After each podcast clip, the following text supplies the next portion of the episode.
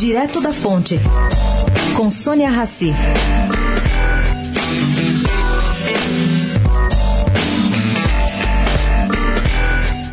No exercício da presidência, o vice-presidente Hamilton Mourão dedicou-se, entre outras, a receber prefeitos. Bom, depois de ouvir os pedidos de Jorge Bozobon, da cidade de Santa Maria, no Rio Grande do Sul, ele recebeu, essa semana, Orlando Mourando, de São Bernardo do Campo. Morando saiu com a promessa de 50 milhões para obras de um hospital.